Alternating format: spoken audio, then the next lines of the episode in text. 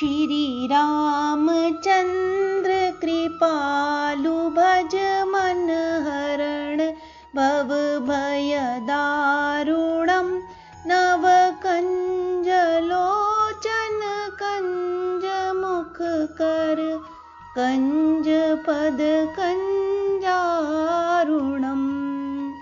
कन्दर्प अगणित अमित छविनव नीरनीरजसुन्दरं पटपीतमानहु तडितरुचिशुचि नौमि जनकसुतावरम्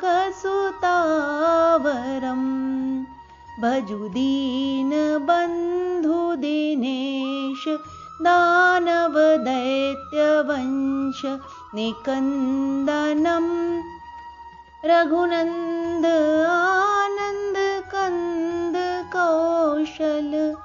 चन्द्रदशरथनन्दनम् शिरमुकुटकुण्डलतिलकचारु उदार अङ्गविभूषणम् आजानुभुज शरचापदर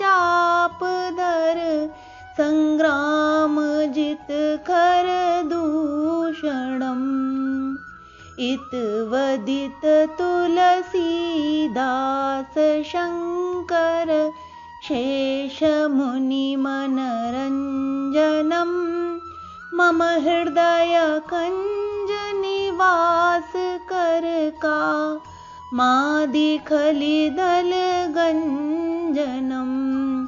श्रीरामचन्द्रकृपालु भज मनहरण भव भयदारुणम्। जय श्रीराम।